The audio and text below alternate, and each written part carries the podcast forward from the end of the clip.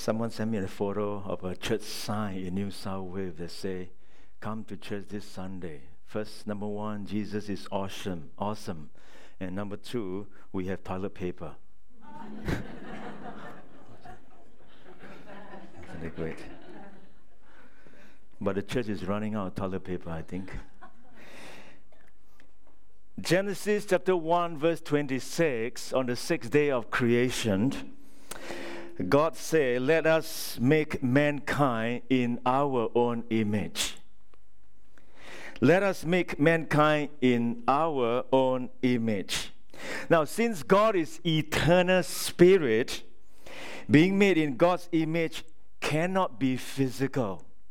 God doesn't make us look like Him in the physical sense. It has to do with the immaterial part of us, isn't it? Because God is eternal spirit. And the root word for image is to carve out. So God was saying, Let us, please remember it's plural because it's Trinity. Let us carve out man, let us shape man to our image, literally. In other words, let's replicate ourselves in man. Let's shape him and form him to be reflective of us. But the question is, what does the word image means then? If it's not physical, you don't look like God physically, what does that mean primarily? I believe that primarily that means man was created for interpersonal relationships. The Trinity was always a Trinity, is always a Trinity, and will always be a Trinity. God by nature exists in fellowship and relationship within the Trinity. That's why it's plural. Let us make mankind in our image. And when you talk about man created in the image of God and what makes up relationship, you talk about self consciousness, which only man possesses. Man has the capacity to understand himself, he has the capacity to think abstractly. Because that's necessary in relationship to appreciate beauty, to feel emotion, to be morally conscious, to reason, to acquire wisdom, and all of that is what God made us in his image. And so, if I were to define what does it mean when God created us in his image, it can sum up with the words personal relationship. Man is made with a capacity to love, to love others, and to love God. And within the framework of that love, there is fellowship, there's care, there's sharing of thoughts and attitudes and experiences that makes love the richest of all human experiences. And so, in short, the image of God then is the capacity for personal relationship which come down to giving and receiving love. So, I may want to conclude by saying that we, each one of us here, then reflect God's image the most when we live in a fantastic, healthy relationship we reflect God's image the most, the greatest, when we individually and corporately as a church, we are in good, healthy relationship. And that leads me to this topic today on uh, love. Uh, we talk about many things about discipleship, and today our topic is discipleship and love. We desperately need to redeem this word because this word has severely been damaged, misused, and abused in our society. It practically means you do whatever you want. You cannot tell people that they cannot do certain things. It means if you say that it is no, means it is not loving. We desperately need to redeem this word based on the scripture. So we reflect God's image the greatest, the most, if we are living in a very good, healthy relationship. Let me just want, I want to read to you a long text from 1 John chapter 4 and then 1 John chapter 2. And I want to unpack very quickly, as time is running out, very quickly on 1 Corinthians 13, which we are all very familiar with and I want to give you three points from that text. But I want to read from uh, 1 John 4 first, simply because the origin of love comes from God. Let me just read 1 John chapter 4. They say, Dear friends, if you, th- if you know John, John emphasized two things truth and love. Truth and love. light and darkness. It's very clear in John Gospel and 1, 2, 3 John is always emphasis is truth and love. Because he want to redeem this because increasingly love is just emotion, but love in the Bible is all action. And that is why in 1 Corinthians 13 is all about verbs. It's all action, not just feeling. Action, verbs. 11 verbs there that tells us what love is. He said, Dear friends, let us love one another, for love comes from God. Everyone who loves has been born of God and knows God. Whoever does not love does not know God, because God is love. This is how God showed his love among us. He sent his one and action word. God showed his love. How? He sent his one and only Son into the world that we might live through him. This is love, not that we love God, but that he loved us and sent his Son as an atoning sacrifice for our sins. Dear friends, since God so loved us, we also ought to love one another. No one has ever seen God. But if we love one another, God lives in us, and His love is made complete in us. This is how we know that we live in Him and He in us. He has given us of His Spirit. And we have seen and testified that the Father has sent His Son to be the Savior of the world. If anyone acknowledges that Jesus is the Son of God, God lives in them and they in God.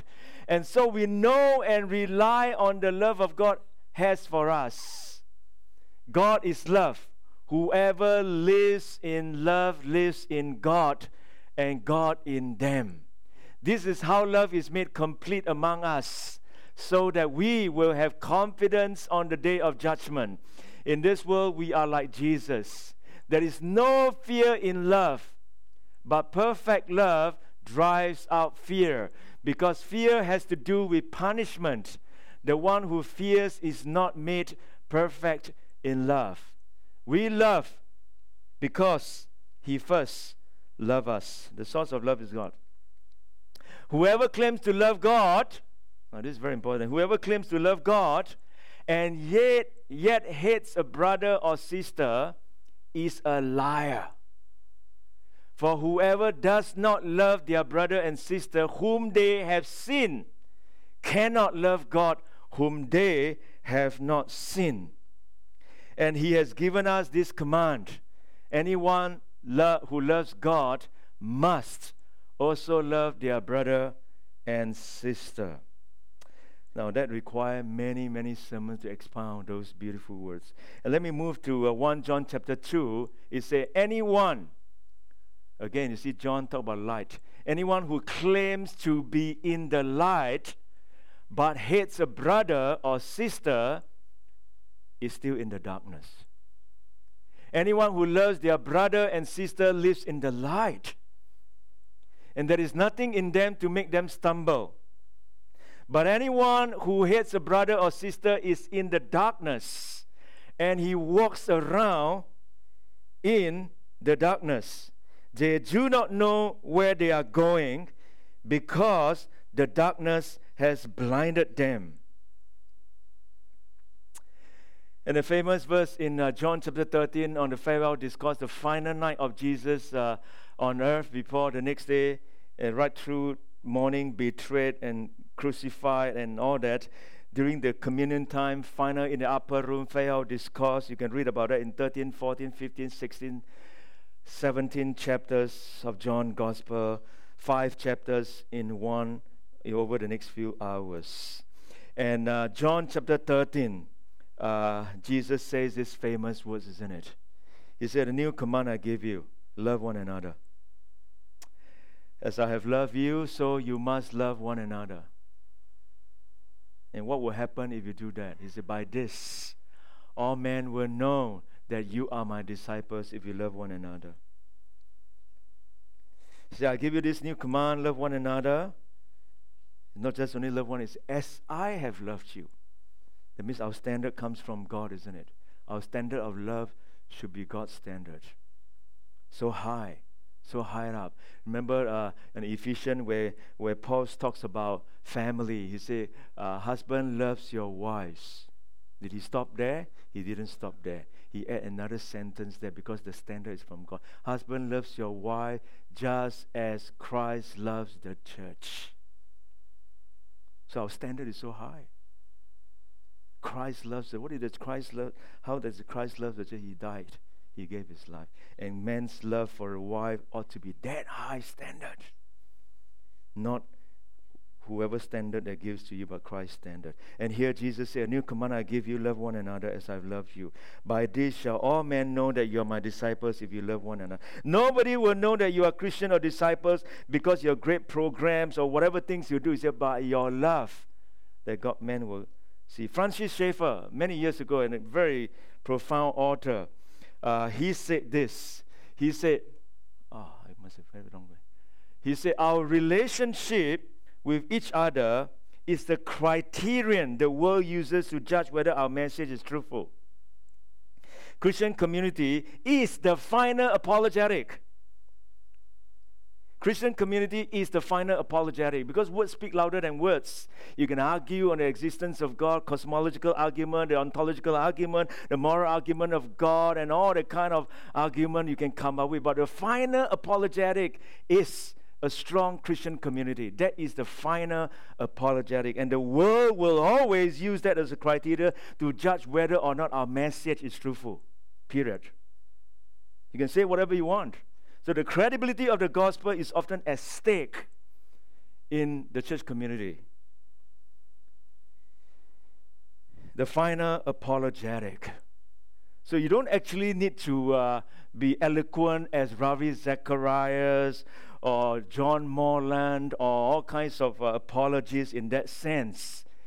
Everybody can be an apologist by the way you live your life in love. You don't need to have a degree or master degree or PhD in order to do evangelism. Your life, your love is finally the final most important criteria tool that you need and the capacity to love. And no one can challenge that if you love well. And Jesus, even in the context of the Sermon on the Mount, talks about loving your enemies and all that. And he said, so that you may be children of your Father, like children of your Father in heaven.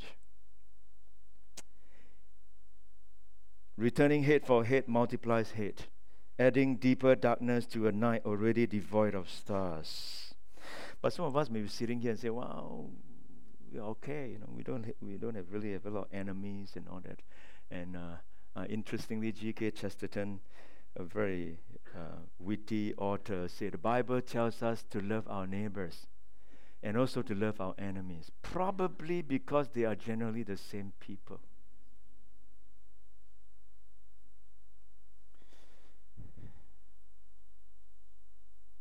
Your husband can become your enemy your wives can become your enemy. Your father can become your enemy. Your mother can become your enemy. Your past great best friend, business partner can become your enemy. Relationship evolves. Evolves. And, uh, and this is where the challenge come in, isn't it? For us as believers. How serious are we in taking God's word? Are we going to lead by emotions or are we really going to lead by asking God to empower us to do what needs to be done? And this is what uh, uh, Robinson, an author of a book called Biblical Preaching, has become a, almost like a text for all uh, preaching kind of things. He, he says this. He said, Love is that thing which, if a church has it, it doesn't really meet, need much else. And if it doesn't have it, whatever else it has doesn't really matter very much at all. Love is that thing which, if a church has it, it doesn't really need much else. And if it doesn't have it, whatever else it has doesn't really matter very much. Whether it is nice building, it means absolutely nothing at all if love doesn't exist in this building. Many people have very beautiful house in Toorak, South Yarra, or whatever beautiful, expensive suburb. Beautiful house. But broken families. Plenty of them. Flooded of it. It's a house, it's not a home. And church can become like this, isn't it? Where love doesn't exist in the church. You have all these programs. You got Alpha, you got KYB, you got Link, you have all bows and all kinds of programs that we have. If love is not in that church, what's the point? And that is precisely what uh, Paul went on to talk about in 1 Corinthians 13 because the Corinthian church is plagued with all these. They're a very gifted church and then they use their gifts in excessive until they, the love no longer exists. And Paul, as he was writing this, this letter to address the problem in the church, and he has to pause for a moment. He talks about all this body, different parts of the body, and then he just paused for. He didn't just take a break and say, "Oh, they're probably tired of all this. Oh, what I'm saying now. I'm going to have a couple, and then I'll just write a, a, a, a passage on love." You know, it's, it's in the context of all these struggles. He said, "No, no, you don't get it." Church is about the fundamental thing that need to hold the church together is love, experiencing God's love and manifesting that love in that community. And so let me just move on very quickly to 1 Corinthians 13 with little time that I have. First and foremost, I want to give you three points that love is essential. Love is essential. The frightening thought of these next three verses is amazing. The frightening thought the possibility that we could exercise gifts and ministries without love. We can worship without love. We can ministry without love. We can even sacrifice without love. It's frightening. And therefore, Paul is saying love is so essential in our Christian community he went on to say, he said, if, so what? He said, if I speak in the tongues of men and of angels, but do not have love, I'm only a resounding gong or a clanging cymbal. Worship without love. He said, so what? And it's a ministry without love. If I have to give a prophecy and you can fathom all mysteries and all knowledge, and if I have a faith that can move mountains but do not have love, I'm nothing. He says, So what? And the most shocking one is verse 3. You can even sacrifice without love. If I give all I possess to the poor, and you can give over my body to hardship that I may boast, but do not have love, I gain nothing.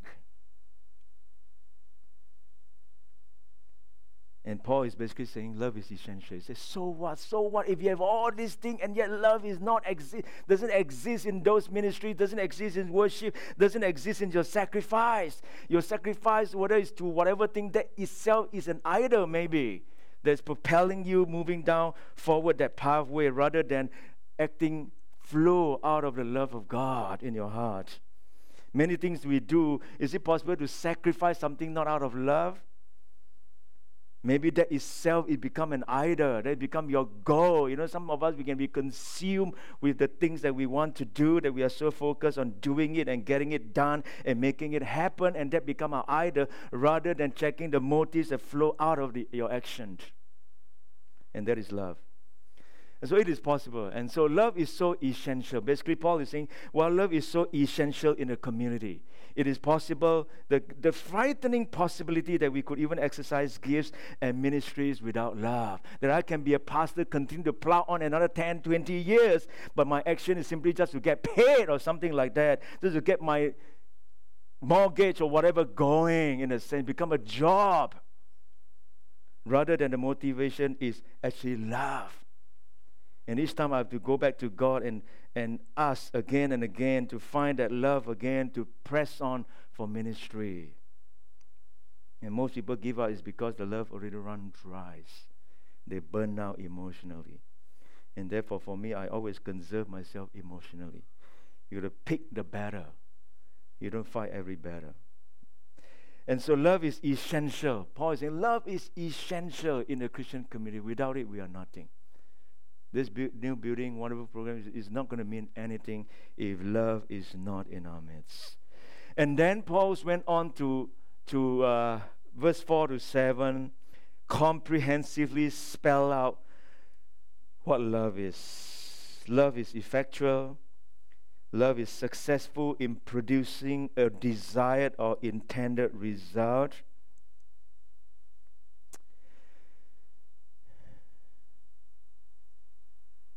And in, as you survey through 1 Corinthians 13 over the next few verses, uh, I'm struck by the complete absence of any stress on personal feelings. The kind of love Paul is talking about is seen and experienced and demonstrated while it may, be, well, it may start in a, a feeling of compassion or pity, it never ends there. It is verb. They are all filled with verbs. It's all action because love is all about action, but demonstration, and all that. Martyn Lloyd-Jones said, "Love is not just a sentiment. Love is a great controlling passion, and it always expresses itself in terms of obedience." Love is not just a sentiment, love is a great controlling passion. And it always expresses itself in terms of obedience. Feeling can be an indicator, but it cannot be a navigator. I said many times before motion creates emotions you wait for emotion to create motion, you're in trouble. There are many, many things you won't do in life. Motion always creates emotion. When we put into place, put into action, do what we need to do, the emotions will come in. And that is what love is. It's not emotion, it's not sentiment, it's a great controlling passion, and it always expresses itself in terms of obedience. Do it, do it. The doing will produce the feeling. And here, comprehensively, he goes on and expound on what love is. We don't actually have lots of time to go through uh, about 11 qualities that is mentioned here, but just a brief mention of it, and then I'll come to the end part of it, which is love is eternal. We have to emphasize on thing that is eternal, not temporal. And here it says this love is patient. We all know that. We go wedding, we only wedding people love to pick this passage, even though it's in the context of church conflict. Uh, uh, love is patient, love is kind, uh, love is it does not envy, it does not boast. And let me just briefly go through love is patient. The King James Version simply says love long suffering, isn't it? It is never tired of waiting. Waiting is probably the most difficult exercise anyone can do. But patient means you're never tired of waiting. It's not a passive type of waiting, but a very, like Simeon, for example, waiting for. It's not a passive waiting. He knows it will come. This Messiah will come. It's a, it's a, it's a very active type of waiting. It's not passive type of waiting. Uh, it's very active. What is Simeon? Where is uh, um, uh, Jewish people waiting for the Messiah. And it is never tired of waiting. Love is slow to give in to resentment, slow to give in to despair or anger. And of course, this context Paul uses is to have patience with difficult people rather than having patience in difficult circumstances. Chrysostom, one of the uh, early biblical scholars, say that it was the word that is used of one who is wrong and who has the power to take revenge, but who will never do it. Patience describes those who are slow to anger. So love is patient, long suffering. Love is kind. The word kind simply means sweet usefulness. You're useful to others. That is the meaning of kind. Love is conscious of using itself on others. Love is useful to other people. When you're kind, you're useful to other people. A kind person is disposed to be helpful. He seeks out needs. He seeks out needs and he looks for opportunity to meet those needs without repayment. Mark Twain called kindness a language that the deaf can hear and the blind can read. And I think he was absolutely right.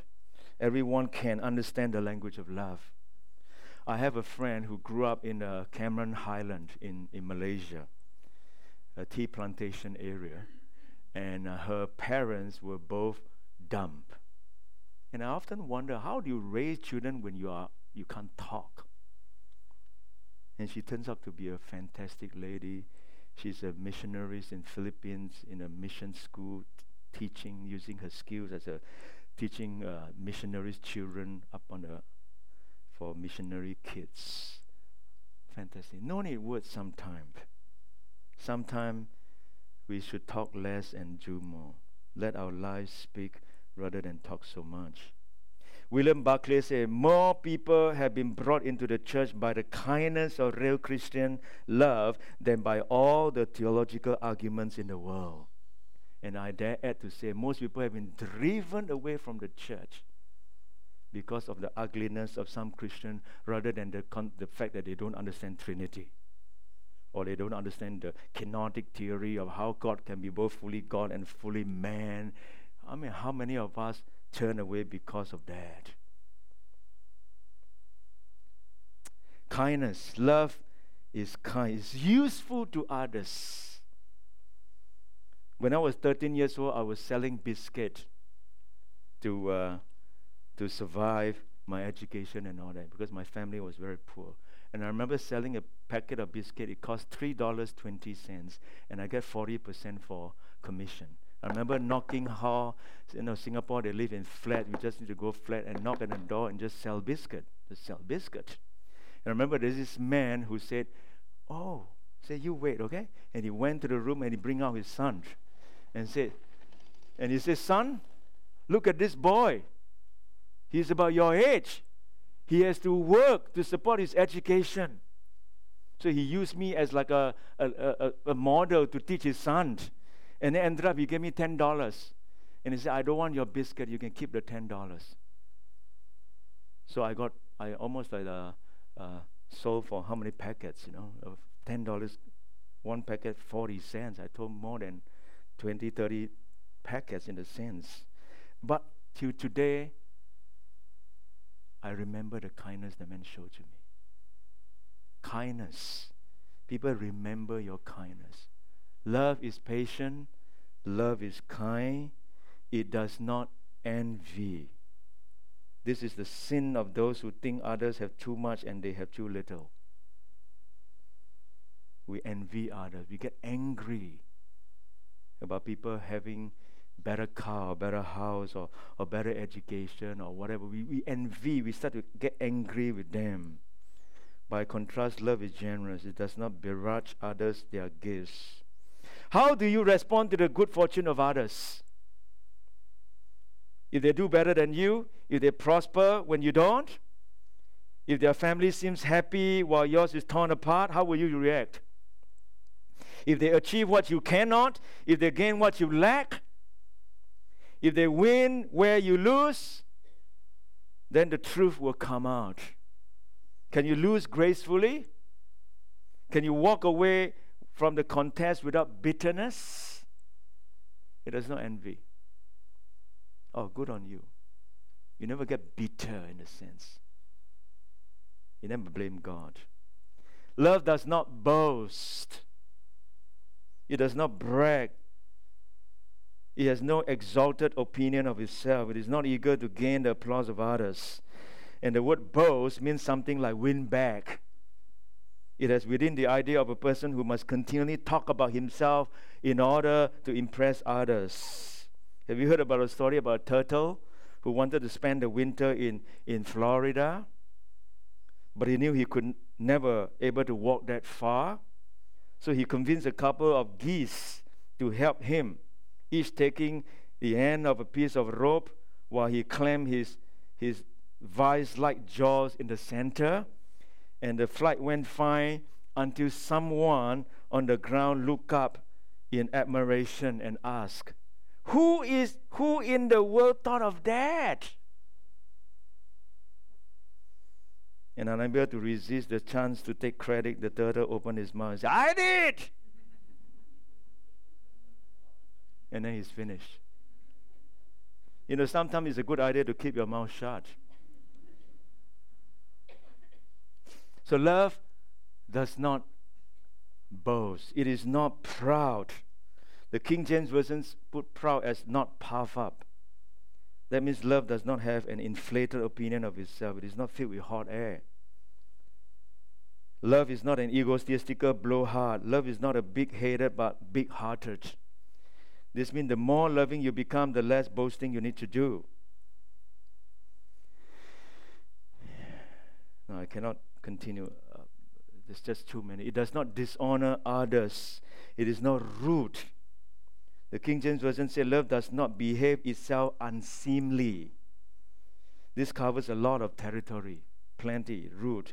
It means that love is not ill mannered. It does nothing of which it will be ashamed later. Love is true courtesy. It is polite, considerate, and careful for the needs and feelings of others. Love is quick to make others feel at ease. Love has good manners.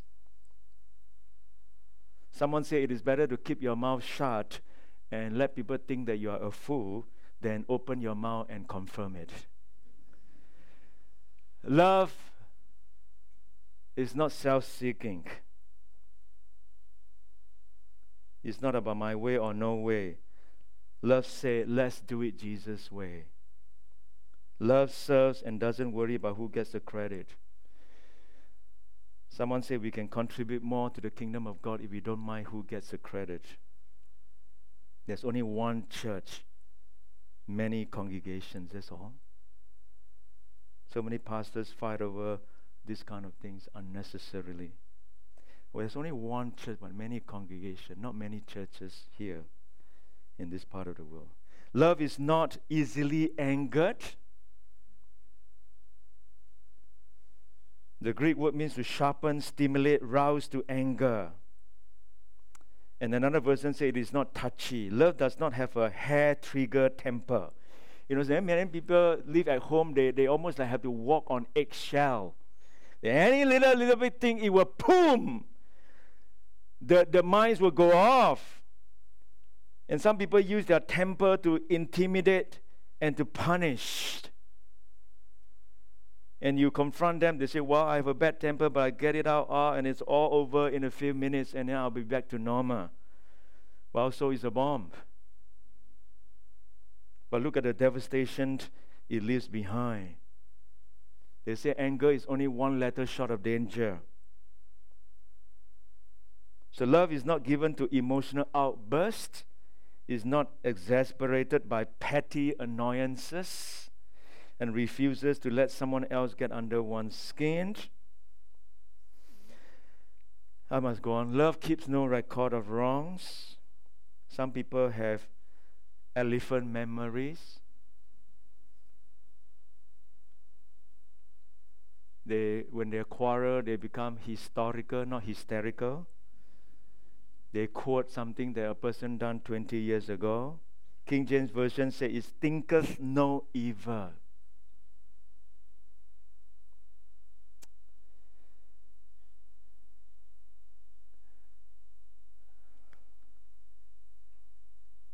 Love does not delight in evil, but rejoices with the truth. Do you delight in evil? Do you delight in someone false? one Christian, don't we love to hear gossip? Oh, you know, I knew it. He will go down this pathway. He will fall. He will. We almost like rejoices in someone's fall. You should feel sad. You should weep over it and not rejoice over it. True love must have bad memory. A little bit of Alzheimer is good. Love does not delight in evil. Love is never glad to hear bad news about another person. Love never says, well, they finally got what they deserve. Love is never happy to hear about a brother or sister fell into sin. Love does not enjoy passing along bad news. Love rejoices with the truth. Rejoice with the truth. Rejoice when the verdict is not guilty. oh, well, how can we live this way? It's almost impossible, isn't it? By your own power, it is almost impossible. We can't. We can't. And we need to be honest with God. Sometimes it's good to be honest with God and say, God, I hate my husband. I hate my wife. I can't stand my children. My parents are driving me nuts. I hate the people I work with, and I don't like the folks at church. I don't love my neighbors, and I can barely stand to see my own family. Oh God, help me, please. I don't know. I don't love anyone right now. And even though no one else knows or sees it, I'm an angry person filled with bad thoughts and completely lacking in any kind of love. If you don't help me, Lord, I will never love anyone because I know I can't change the way I am. Lord, please help me, change me. Let your love flow through me. If you want me to love others, you're going to have to do it through me because I can't do it myself. And that is what it means by poverty of spirit. You empty of yourself, say, Lord, I can't do it. And that is essentially what Christianity is all about. You, it's not on your own strength, that you need the Holy Spirit empowerment to do what you need to do. I'll just very quickly uh, finish it off with love is eternal. It said, Love never fails, but where there are prophecies, they will cease. Where there are tongues, they will, they will be still where there is knowledge, it will pass away. What Paul is saying that because the church was so much emphasizing on this kind of thing that caused so much conflict and, and quarrels and fights, and Paul is saying, these kind of gifts, they will all pass away at the end of the day. It's like torchlight. When morning comes, you don't need torchlight anymore. So you must excel in those things that will last for eternity and not just temporal gifts. That was what Paul was saying. For we know in part, and, give, and we prophesy in part, but when completeness comes, what is in part disappears. When I was a child, I talked like a child, I thought like a child, I reasoned like a child. When I became a man, I put the ways of childhood behind me. He said, he gave two examples, isn't it, that where the gifts will pass away. First metaphor, he said, in the same way the childish actions cease when we become adult, spiritual gifts will cease in the future. And then he gave a second analogy is about looking yourself in the mirror. For now we see only a reflection as in a mirror, then we shall see face to face. Now I know in part, then I shall know fully, even as I am fully known. In the same way that looking into a foggy mirror is less effective than looking at someone face to face, spiritual gifts will be set aside as ineffective when we see Christ face to face. And then he went on to say, and now this street remains faith, hope, and love, but the greatest of this is love that we all know so well. He says, strive for things that will last eternally, not temporal. And even those temporal gifts must be governed by these eternal things of love. Then you function it properly. Or Eugene Peterson in the message version says it, but for now, until that completeness, we have three things to do to lead us towards that consummation. Trust steadily in God, hope unswervingly, love extravagantly, and the best of all, and the best of this is love. N.T. Wright, a New Testament scholar, put it this way. He said the point of this passage is that the church must be working in the present on the things that will last into God's future. Faith, hope, and love will do this. Prophecy, tongues, and knowledge, so highly prized in Corinth church, will not. They are merely signposts to the future. When you arrive, you no longer need signposts. Love, however, is not just a signpost, it is a foretaste of the ultimate reality. Love is not merely the Christian duty, it is the Christian destiny. So he is saying that excel in something that will last eternally, not on those things that are temporal. The temporal gifts must be governed by the eternal gift of love. And that is why he went on in chapter 14, verse 1. He went on and said follow the way of love. He went on. My time is up. I'm going to close with this. Many of us uh, know uh, Billy Graham. and his wife, Ruth Graham. Did you know there's some very interesting things about what was written on Ruth Bell Graham epitaph? Have you ever thought about what you want to appear on your tombstone or your epitaph? Most of people just quote a Bible verse of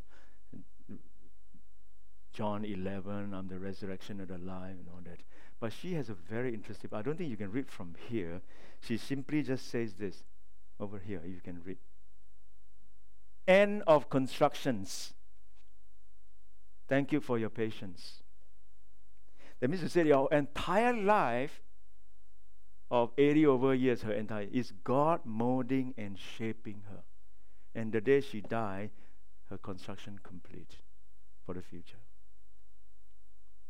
And I think our Christian life is almost like that too. That when we talk about these high virtues of love, when we compare it and we substitute the word love with Jesus is patient, Jesus, and then you substitute those is I, my name there, Glenn is rude, Glenn is self-seeking, and all that, you realize that we are so small. But we can draw on the strength of God little by little. Allow God, allow the Holy Spirit to mold and shape us in the direction of love.